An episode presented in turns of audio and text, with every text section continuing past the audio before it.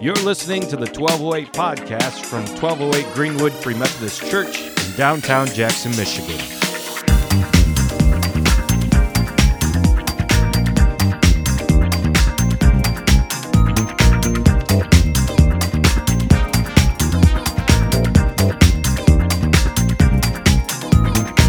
Okay, so let's go ahead and jump into a message that might sound a little strange, but man, I've been I've been thinking this over in my head for quite a few years now. I first stumbled across um, this kind of teaching a few years back, and uh, I I think I tried to preach on it a few times, but it was just kind of complicated to relate because some of these passages are really ancient, and, and it's hard to talk about until you've really just had time to sit and dissect with it. If you do follow our podcast at all, then you heard me this two weeks ago get into this theme a lot. Um, but we're going to talk about it uh, in a little more detail and how it takes us into Matthew. So uh, let's go ahead and jump in here. Um, obviously, one way of thinking that a lot of people take today is atheism, which is the idea that there is no God. And uh, part of the reason that people come to this conclusion, there's all kinds of reasons, but one of the reasons is because you can't see God, right? Even our Bible tells us that, that if you were to actually see God face to face, you would die, right? That would be the end of your life right there. So, anyone who has actually seen God face to face, there's a reason you haven't heard about it because he's not around anymore, right? So, um, why are we clapping for that? um, but here's the thing strangely enough, we come across a lot of weird stories all throughout the Bible where you do see God, face to face, even. In fact, God told Moses, if you see me face to face, you'll die. But within like a few verses or within like a chapter or two, guess what happens? Moses goes and meets with God specifically face to face. And so, you, the reader, when you come across these passages, you're like, hold up, somewhere here things are, are getting thrown off. But you see these stories all throughout the Bible where people meet with God face to face in the strangest of ways. This is what theologians call a theophany. It's a word that is somewhat useless because it tells us nothing. The definition would be a visible appearance of God to humans. Thank you, theophany. That really helps us get a firm grasp on the fact that we're seeing God face to face. Not a lot more details to that, just a lot of collection of stories. But you see these stories all throughout the Bible where people come in contact with God in the strangest ways. So these are some of the theophanies. There's probably more, but I wanted to give you just a few. Up on the screen, you've got like one, two, three, four, five, six, seven, like seven theophanies alone in Genesis. And some of these are really weird, right? Like uh, Moses, no, Moses, sorry, Abraham. Abraham runs into God and two angels. You remember this story? They're on the way to like Sodom and Gomorrah, and like it's as weird as though you ran into God at the grocery store. You ever had this happen where you run into someone at the grocery store, like, hey, haven't seen you in forever. You want to go get some coffee sometime? Maybe come over to my house eat. That's like the same story with Abraham. He sees God walking. He's like, hey, Abraham, how you doing? Or sorry, hey God, Yahweh, the Lord, how are you doing? How about you come over to my house? We'll, we'll cook up uh, some food for you, and then we can wash your feet. How are you washing God's feet? what are these stories all about? We'll wash your feet, and then we can uh, uh, cook up some food. And then you've got Sarah sitting in like outside the tent, trying to listen in to this conversation between Abraham and Yahweh, sitting in a tent, eating food together. What are you supposed to do with a story like that? A lot of these stories are just like that. They just say it point blank, and so we're left with it's a theophany. God just appears. We, we don't really know what else to really say about that. But then there are some of these theophanies where things get a little more confused. We get some more details, and we realize that God is there. They are literally talking to Yahweh, they're talking to God but he is somehow a physical being in front of them. It's not God in like the heavenlies where you see him face to face and you die, but it is God. So, one of the ways in which within these theophanies, the specific ones highlighted up on the screen, these are about the angel of the Lord. Now, if you're like me, you see it written down in your Bible, the angel of the Lord, and it means nothing to you. It's just like, okay, so just a random angel shows up and gives some marching orders to these people. No, the angel of the Lord is a specific angel. This is his title. He doesn't have a name. It's just the angel of the Lord. This angel is weird because when he shows up, he talks as though he is, in fact, God. For example, a very famous story in the Bible is uh, Moses in the burning bush, right? You've seen maybe Prince of Egypt, and that, that bush is, is glowing, it's fire, and a voice is coming out of it. But it's missing a weird part of the Bible where it says, the angel of the Lord is standing in the bush, speaking out of it. Therefore, God, when he says, you know, my name is Yahweh, and he says all these things, it's coming out of the mouth of this specific angel.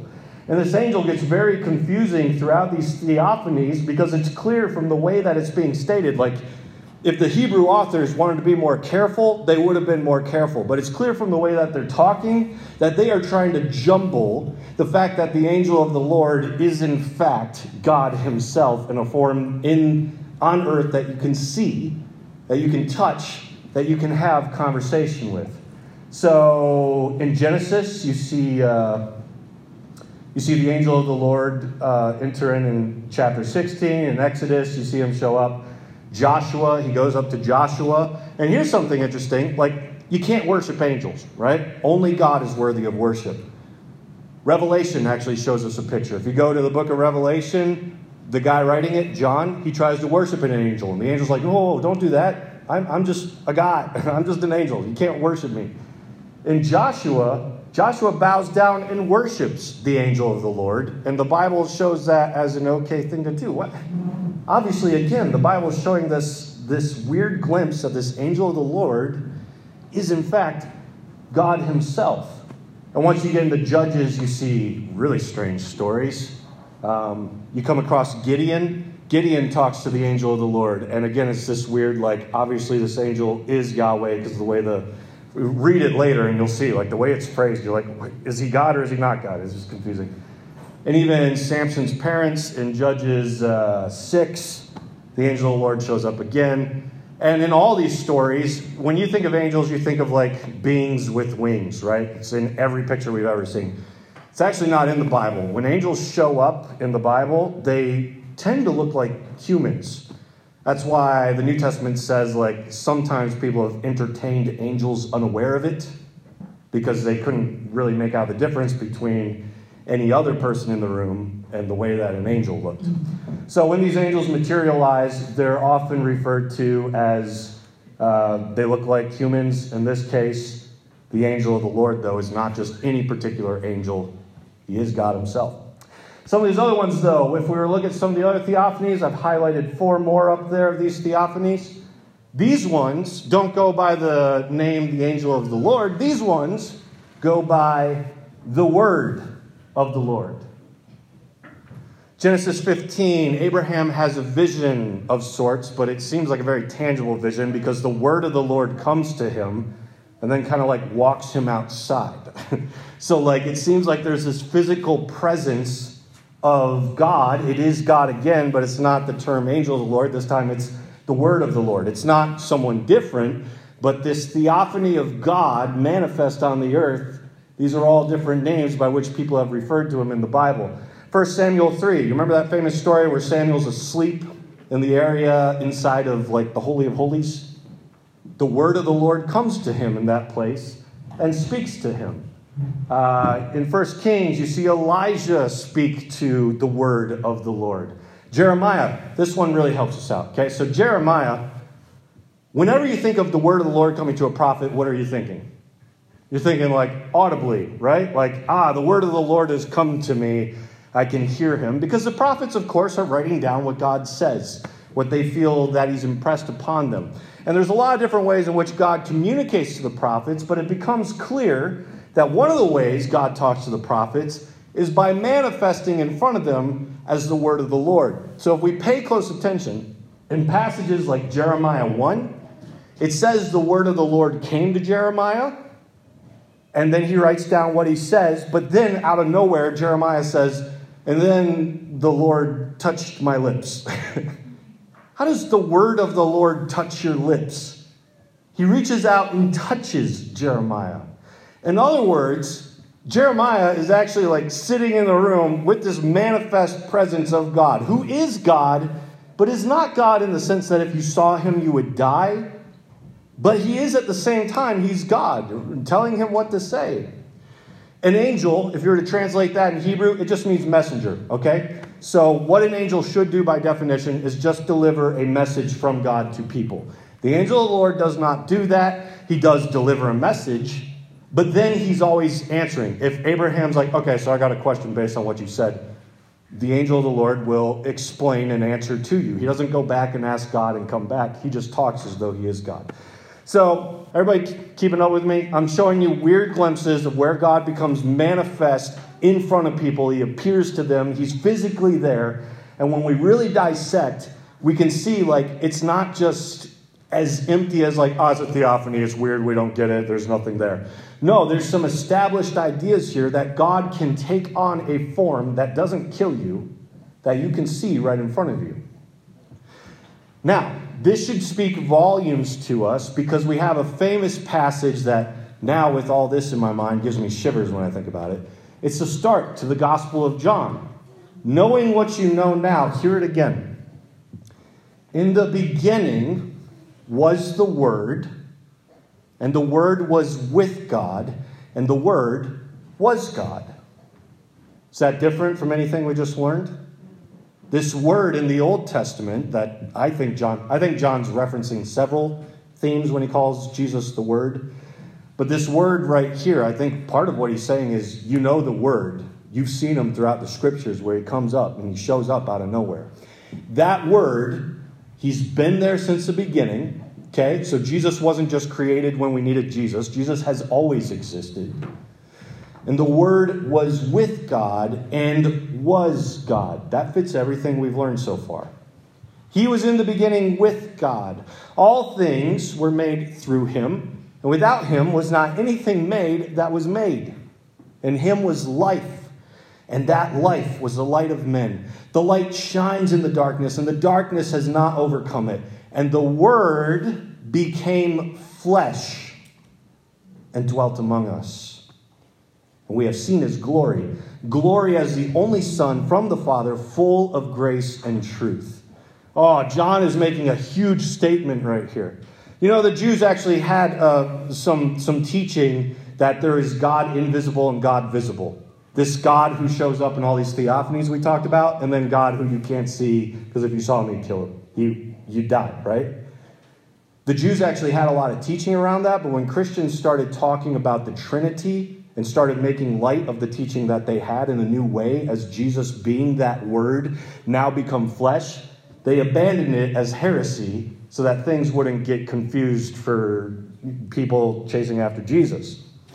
But now that we've done studies, we see that they used to think these things and they got rid of it when the Trinity started entering the scene. But right here, you see John saying God has always existed, Jesus has always existed. He was the Word. And the new thing the Word did was put on human flesh. Sure, he's always kind of looked like a man when he appeared in the Old Testament, but this time he's actually been born of a human being. He didn't just materialize or anything like that, nothing supernatural. The most supernatural part of the story of Jesus is I have subjected myself as the Word to be born of humanity, just like all humans are born. and live a human life. Subject myself as God into a human body and live this out. So, now we think of Jesus as the Son of God, right? I mean, we, we know that because we know the whole story. But you got to put your, your imagination into the people of uh, Jesus' time, right? The disciples. I wonder how much they really caught on to about Jesus being this supernatural being. Because think about it, that, that sounds crazy, right? Most of us, like, if we found out that one of you in here was actually God incarnate, we'd be like, no, that sounds crazy. That's ridiculous. We, that would never enter our mind. That sounds insane. And so that's probably what the disciples were doing. They're like, we don't really fully know who Jesus is, but he's our friend. But we've been following him, but God's obviously anointed him with the Holy Spirit to do powerful things, just like he anointed people in the Old Testament to do powerful supernatural things. But this Jesus guy, he's like anointed beyond belief. The stuff that he does, man, God has just really empowered him with the Holy Spirit to do all kinds of crazy things. But are they thinking that he's a supernatural being, that he is the Word of God? Probably not.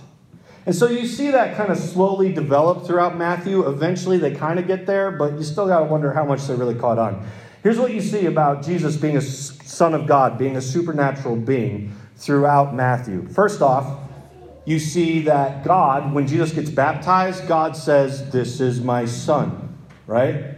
And so early on, we see, like, from the heavens, God shouts, This is my son. This is a, the Son of God, right? The disciples weren't there for that, though. So maybe they're not thinking about that. Interestingly enough, you know who does recognize Jesus as a supernatural being, the Son of God? Satan. he does it twice when he's tempting Jesus. He's like, You, if you're really the Son of God, jump off this building. If you're really the Son of God, turn these, these stones into bread. Satan knows Jesus' identity in, in some way. He may not know that he is God, but he does seem to know, like, you're a supernatural being. I know who you are. Uh, if you were to move further, Jesus talks about God as his Father. So you see Jesus teaching that he's the Son of God. But do you think the disciples really thought, like, oh, he's a spiritual being? Or do you think he was being metaphorical? Because Jesus also told everyone around him throughout Matthew, like, you're all invited to the kingdom to be children of God. So, like, they're probably thinking, oh, yeah, yeah, okay. He's a, he's a son of God, just like we all are. Uh, interestingly enough, not only does Satan recognize Jesus as Son of God, but the demons recognize Jesus as Son of God. Interestingly, Jesus always calls himself the Son of Man. That's his favorite nickname. But the demons are always like, ah, it's the Son of God. Uh, so you see, like, the demons, the supernatural world is aware of Jesus as a spiritual being. Uh, then you get to the disciples. Now they're starting to figure it out. And the reason they start figuring it out is because Jesus walks on the water. Now, they've seen Jesus do a lot of crazy stuff, but this one just kind of blows their mind. So much so that in Matthew, Matthew writes that they saw Jesus walk on water and so they worshiped him, which should blow our minds that Matthew would go that far, right? Because here, Matthew, like, he might be able to get people on board say Jesus was a good guy, was a good human, did good things, was a prophet following God. But here we see Matthew saying, like, he was more than that. We worshiped him. He was the Son of God. We saw him walk on water, do things that humans cannot do. So now they're starting to pick up on it in Matthew 14. You move forward to Matthew 16, and Peter's finally like, he's got it down. I still don't know if Peter knows what he's saying. He may not be thinking spiritual being, but he does say, You are Christ, the Son of the living God. Maybe he's just more reflecting on the Christ and just putting Son of God as a title. How much he gets it, I don't know. But here's where we get and where we're at in Matthew today, where things become very evidently clear. It's the story of the Transfiguration. You probably heard me preach on this before if you've been with us for a while, and usually what you hear me saying from the stage about the Transfiguration is, I don't know, this thing's crazy. What are you supposed to do with this, right? I actually have studied it a lot this week and could take it in numerous directions, but obviously we're going with this spiritual being thing that we've been talking about. So in Matthew 17, here's the story that happens at the Transfiguration. So Peter has confessed that Jesus is the Son of God. He's catching on to it. All the disciples are starting to catch on to it. And then Jesus takes just a few of them up a mountain. And after six days, Jesus took with him Peter and James and John, his brother, and led them up a high mountain by themselves. And he was transfigured before them. His face shone like the sun, and his clothes became white as light. And behold, there appeared to them Moses and Elijah talking with him. And Peter said to Jesus, Lord, it is good that we are here. If you wish, I will make three tents here one for you, one for Moses, and one for Elijah. He was still speaking when, behold, a bright cloud overshadowed them, and a voice from the cloud said, This is my beloved Son, with whom I am well pleased. Listen to him. When the disciples heard this, they fell on their faces and were terrified. But Jesus came and touched them, saying, Rise and have no fear. When they lifted up their eyes, they saw no one but Jesus only. In this passage, what has just been described to you is exactly what someone of Jesus' time would have recognized as an angel or a spiritual being from the heavens of some sort. Okay, so like if we look at what the Bible says and what other Jewish religious writings said at the time, we can get our mind into the mind of the disciples. And one of the things we see in Daniel, Revelation, 4 Ezra, Apocalypse of Zephaniah, and 2nd Enoch is that all of these books were saying, like, spiritual beings have shiny faces. they have shiny faces, and Jesus' face outshines them all. It shines like the sun. And that's how Revelation is going to define Jesus' face later, right? Once he is fully in heaven and now, like, fully this, this new resurrected human, this full spiritual being, in that world, Revelation says Jesus' face shines like the sun. So, what you see at the transfiguration is what John sees Jesus looking like now that he's taken power on the throne. So, you see a shiny face, you're thinking, whoa, Jesus is not just any average guy. He's not a human. In fact, this guy is a, spiritual being in front of us. On top of that, uh, Jesus' clothes are super white, right? Uh, if you get into the mind of the people of Jesus' time, you would have thought of this as a spiritual being. Daniel, Luke, Revelation, 1st Enoch, 2nd Enoch, 2nd Maccabees, Pseudo Philo, 4 Ezra, all of these different books, whether biblical or just Jewish writing of the time, understood that supernatural beings had clothes that were super bright, super white. And in fact, it's an invitation to Christians in Revelation, right? Come into following, come follow Jesus. And as your reward, Jesus is like, I will give you clothes that are white. and you start seeing all this. And so, right here in the Transfiguration, you see for a brief moment these three disciples who maybe are starting to really kind of get a glimpse that Jesus is not just a standard human, that yes, he's very anointed in the power of the Holy Spirit, that yes, he's very much a prophet, that yes, he is the Messiah, he is the Christ, he is the one bringing the kingdom. But now at the Transfiguration, they get a whole new glimpse of Jesus where they have to say, this guy is not even a man. like his true essence, if you will, his true identity, we just saw it. He is a supernatural being. And as they continue to let the Holy Spirit guide them into revelation, your Bible writers finally come to the conclusion Jesus isn't just like a supernatural being, he is God himself. And you especially see that said very straightforwardly all throughout John's gospel, right? So much so that he starts with the word. Hey, you remember the word of the Old Testament who was God among us? We could see him.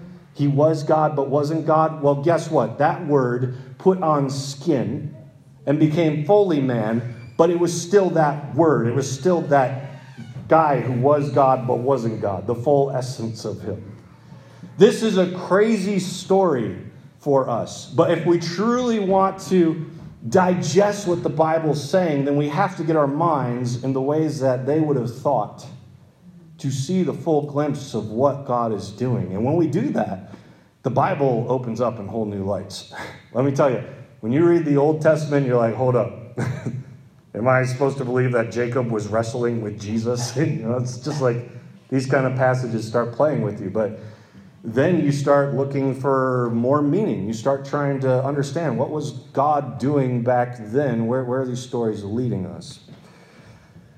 The Bible leads us finally, uh, as we close out here, to recognize that you too will shine. That the body that Jesus puts on in the transfiguration is something like what he's offering to you. In fact, Moses and Elijah, who are next to Jesus at the transfiguration, it says that they appeared in their own glory. So Moses and Elijah, as spiritual beings of the heavenlies now, because they're not alive on earth anymore, they too seem to have their own kind of shininess or glory. There's a lot of different ways to define glory. It's a very confusing word in the Bible. Um, but the Bible writers believe that that's where we were headed as Christians. Jesus said in Matthew 13 that the righteous will shine like the sun in the kingdom of their Father, calling us to, like, you too will be spiritual beings. If you stay following God, He will bring you into His kingdom. Uh, for in the resurrection, Jesus talks about the resurrection life. There's no more marriage, but He says it's because we're like angels in the heavens. You will become like spiritual beings like them. Revelation 3 5, the one who conquers will be clothed in white garments. Revelation 7 9, you see a great multitude that no one can number standing before the throne of the Lamb, clothed in white robes. So this isn't just like a, a story about, you know, us seeing Jesus for who he really is. It's also a story about seeing you for who you really are. Because the Bible is trying to, to show us time and time again there is more to life than just this life. This is not the most important thing. And I think sometimes we lose our grip on that. I just think about, even if you think about how much time and effort we put into like working out. I know I can't talk because obviously, but like, you know, it's like I got to get every moment of life out of this life that I can. And we forget, like, there's more here there's more beyond this. We are here to do God's work, recognizing that the best of it is to come down the road when we enter into God's presence and He installs His kingdom on the earth. That you are more than you currently are. When you follow God, you become a new creation. That shininess, that righteousness begins now in a smaller form. Paul says, like, you're stripping off your flesh right now. You're becoming a new creation right now. And when Jesus comes back in his fullness, the fullness that's in Revelation, then all of that will be made clear. You'll be put into this new resurrected state. But until then, we are already headed there. We're already making our way towards the kingdom of God towards the resurrection life. And if I sound crazy with everything I've said to you today, it's probably one, because I am, but two, um, you know, this is just like trying to do my. Why are you shaking your head so vigorously back there? um, oh, you relate. No, thank you. Nice save, yeah. Um, but two, it's just really trying to get your mind into the way the Bible writers thought. Because a lot of times I read these stories, and if you're like me with the transfiguration in the past, I'm just like, well, that's pretty weird. Guess we'll never know. but then we just like try to understand how they see it. It's like, oh, all right, there's a lot more going on here. And so our tiny little band is going to lead in worship. But here's the invitation to you as we do that. The disciples, for a long time, maybe all the way to the end, because they saw Jesus die on a cross. That's not what they expected. They, uh, they probably didn't fully get the Jesus is God thing for some time. In fact, the Bible says that after Jesus died, he came back from the dead and then explained to the disciples all the prophecies that he fulfilled, and then they're like, oh, now we get it. So, yeah, there's a lot they didn't grasp onto. Um, and for that reason, they might have found themselves a lot of time thinking they're just following a man. A man who can make a mistake like any one of us, a man who could do something wrong, a man who could die on a cross like any man could. And sometimes I think we as Christians do the same thing. We follow Jesus like some other man. In fact, a lot of teaching, even Christian teaching now, I I've heard and read some books where it's just like, oh, Jesus was a good guy. He was a good prophet, and he showed us what God looks like. And these are Christian books that aren't willing to go so far as to say, like, he was God, which the Bible was clear about over and over again. And so that's what a lot of us are doing today. With our rational mindsets, we're leaving the world that the Bible writers wrote in, the world that they understood Jesus in, and we're trying to, to put Jesus into our world to be like, ah, he's just some good guy that we're following. He, He did all kinds of stuff for us. Is, is that the Jesus you're following, or do you understand that Jesus is God? When He gives you instructions, He's giving it as God. It's not just like a pithy concern for your life or like, a, yeah, this would be good for you if you tried this out. No, this is God in flesh saying, like, if you want your life to mean everything, then forget about the world and follow me. And so, as we enter into worship, that's the invitation to you to, to truly follow Jesus as God, not as just some guy, not as a man, while he was that. He was also a supernatural being. And on top of that, he was God himself.